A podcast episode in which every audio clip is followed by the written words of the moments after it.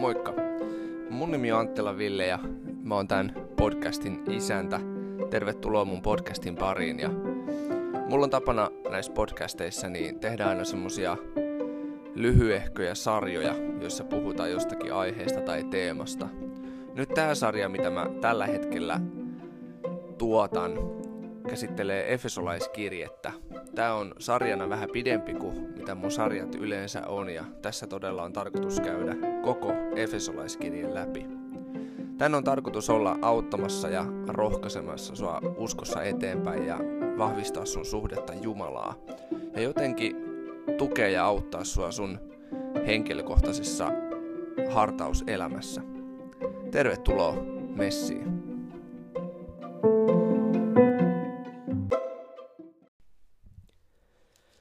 Efesolaiskirjeen ensimmäinen luku ja jakeesta 15 jakeeseen 23.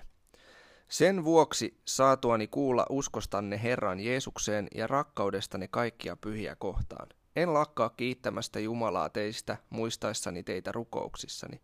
Minä rukoilen, että meidän Herramme Jeesuksen Kristuksen Jumala, kirkkauden Isä, antaisi teille viisauden ja ilmestyksen hengen hänen tuntemisessaan – ja valaisisi teidän sydämenne silmät, jotta tietäisitte, mikä on se toivo, johon hän on teidät kutsunut, miten suuri on hänen perintönsä kirkkaus hänen pyhissään, ja miten äärettömän suuri on hänen voimansa meitä kohtaan, jotka uskomme.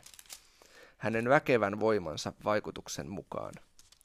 Tällä voimallaan hän vaikutti Kristuksessa herättäessään hänet kuolleista ja asettaessaan hänet istumaan oikealle puolelleen taivaallisissa – Ylemmäksi kaikkea hallitusta ja valtaa, voimaa ja herruutta ja jokaista nimeä, joka mainitaan. Ei vain tässä maailmanajassa, vaan myös tulevassa. Jumala on alistanut kaiken hänen jalkojensa alle ja asettanut hänet kaiken yläpuolelle, pääksi seurakunnalle, joka on hänen ruumiinsa ja täyteytensä, hänen, joka kaiken kaikessa täyttää. Tässä jakeessa 15 ja 16 Paavali sanoi, että hän on kiitollinen Jumalalle siitä, kun hän on saanut kuulla näiden vastaanottajien uskosta Herran Jeesukseen ja rakkaudesta kaikkia pyhiä kohtaa. Ja tämä usko on myöskin, ää, alkukielessä voidaan myös kääntää uskollisuus. Usko ja uskollisuus, ne on yhdessä ja liittyy toisiinsa. Ja nyt se, että ihminen valitsee olla uskollinen Jeesukselle, niin sen tulisi näkyä rakkautena toisia ihmisiä kohtaa. Nämä on semmoiset asiat, mitä ei voi erottaa toinen toistaan. Nämä kaksi asiaa, uskollisuus Jeesukselle ja rakkaus toisia ihmisiä kohtaa, ne on luonteen omaisia todelliselle Jeesuksen seurakunnalle. Nämä kaksi asiaa kuuluu erottamattomasti yhteen. Eli aidot kristityt rakastaa sekä Jeesusta että toisia ihmisiä. Ja nämä kaksi asiaa, niin nämä ei oikeastaan voi olla olemassa ilman toinen toistaan. No Jeesuskin kiteytti vanhan testamentin lain ja säännöt ää, tähän rakkauden kaksoiskäskyyn. Rakasta Herraa, Jumalaasi, koko sydämestäsi, sielustasi ja mielestäsi ja lähimmäistäsi niin kuin itseäsi. Ja tämä siis tuli myöskin esiin tässä Paavalin tekstissä. No sitten kun Paavali alkaa tässä rukoilemaan lukijoittensa puolesta, niin hän aloittaa rukouksen kiittämisellä ja kiitoksella. Ja tässä on semmoinen ihan hyvä ö, rukouksen aloittamistapa myöskin minulle ja sinulle. Että aloittaa kiittämällä Jumalaa. Sitä on kyllä ihan tieteellisestikin tutkittu, että kiitollisuudella ja kiitoksella on positiivisia vaikutuksia ihmisen mielenterveyteen ja hyvinvointiin. Ää, no sitten, kunhan Paavali rukoilee lukijoittensa puolesta, niin hän rukoilee, että ää, Jeesuksen isä tai Jumala, Jeesuksen isä, kirkkauden isä, antaisi viisauden ja ilmestyksen hengen hänen tuntemisessaan. Ja tämä hengen on kirjoitettu isolla hoolla. Eli jälleen kerran tässä tulee tämä kolmiyhteinen Jumala esiin, isä, poika ja pyhä henki. Ja tämä on hyvä, hyvä Jumalasta muistaa, että, että et Jumala toimii tämmöisenä tiiminä oikeastaan jatkuvasti, että me ei voida niin kun, hirveästi lähteä erottamaan isää, poikaa ja pyhää henkeä toisistaan. Meillä on olemassa yksi Jumala, jolla on kolme persoonaa, ja Jumala toimii tälleen ää, yhteistyössä nämä kolme persoonaa. Mielenkiintoista, että Paavali rukoilee, että nämä tyypit sais viisauden ja ilmestyksen hengen nimenomaan Jumalan tuntemisessa. Eli Paavali rukoilee, että he kasvaisi Jumalan tuntemisessa. Paavali rukoilee, että he oppis tuntemaan Jumalaa paremmin. Ja tämä on semmoinen, mä sanoisin, että ihmisen elämän tärkeimpiä ää, prioriteetteja tulisi olla löytää Jumala ja oppii tuntemaan Jumalaa paremmin ja syvemmin. No me ei ihmissuhteissakaan oikeastaan voida oppia tunteen ketään pelkästään, jos me luetaan hänen elämän kertansa tai kuullaan joku puhe häneltä, vaan meidän täytyisi viettää aikaa tämän ihmisen kanssa, keskustella tämän ihmisen kanssa, me opittaisiin tuntea hänet. Ja ihan sama pätee myöskin Jumalaa ja Jumalan tuntemiseen. Että yhteinen aika hänen kanssaan auttaa meitä oppia tuntea häntä enemmän. No sitten Paavali rukoilee, että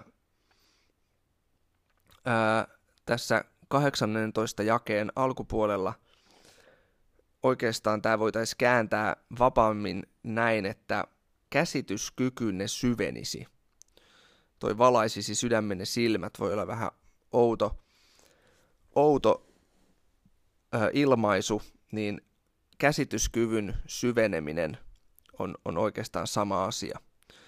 Ja se, mitä Paavali sitten erityisesti rukoilee, niin, niin että heidän käsityskyky syveni siitä, että mikä on se toivo, mihin Jumala on meidät kutsunut.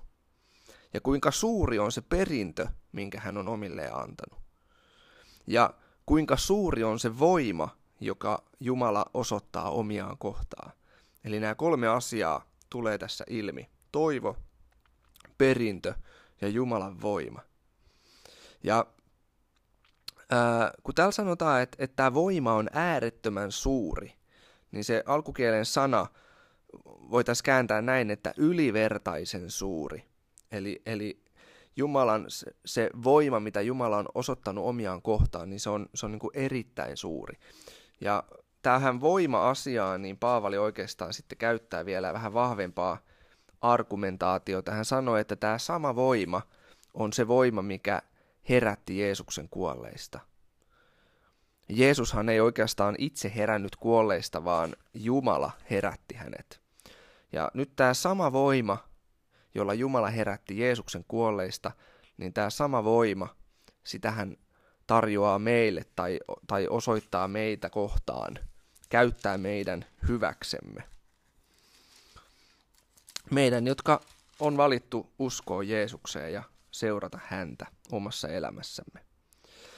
Ja ei pelkästään tämä, että tällä suurella voimalla Jeesus herätettiin kuolleista, vaan Jumala myöskin asetti Jeesuksen istumaan oikealle puolelleen ja alisti kaiken hänen jalkojensa alle.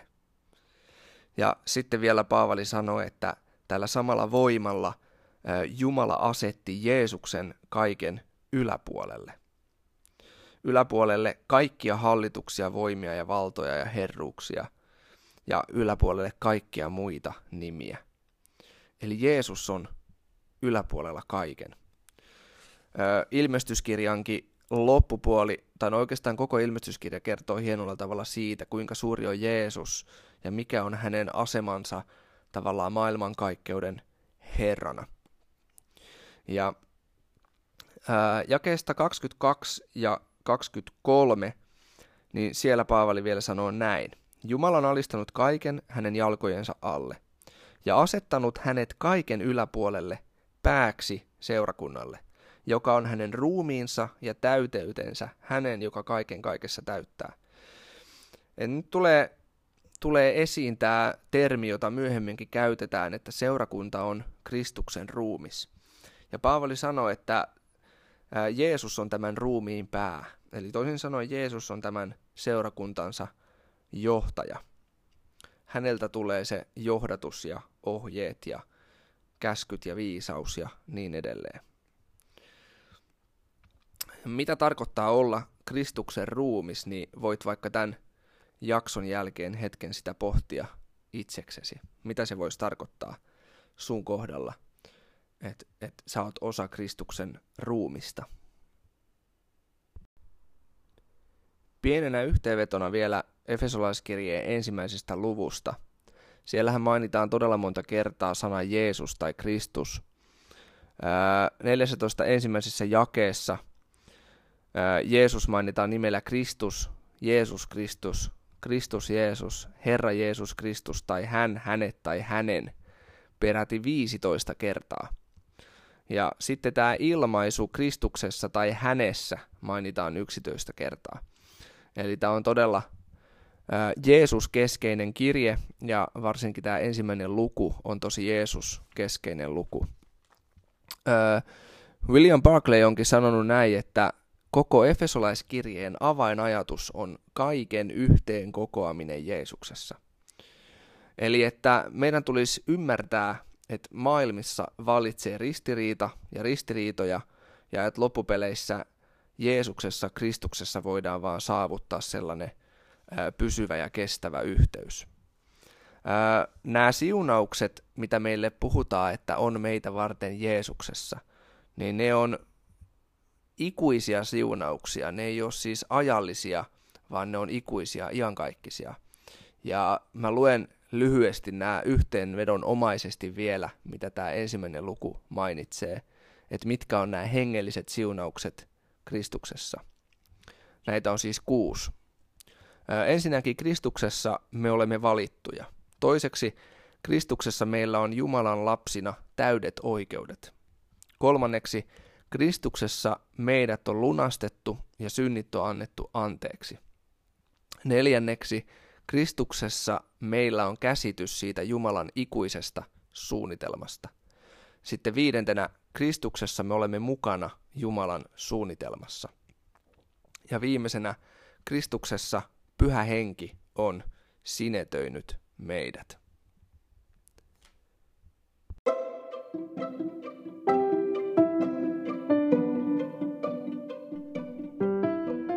Kiitos kun olet ollut mukana tämänkertaisessa jaksossa. Ja jos sinulla on tullut jotain kysymyksiä mieleen liittyen tähän jaksoon tai edeltäviin jaksoihin, niin voit laittaa niitä vaikka sähköpostilla osoitteeseen ville.anttila at.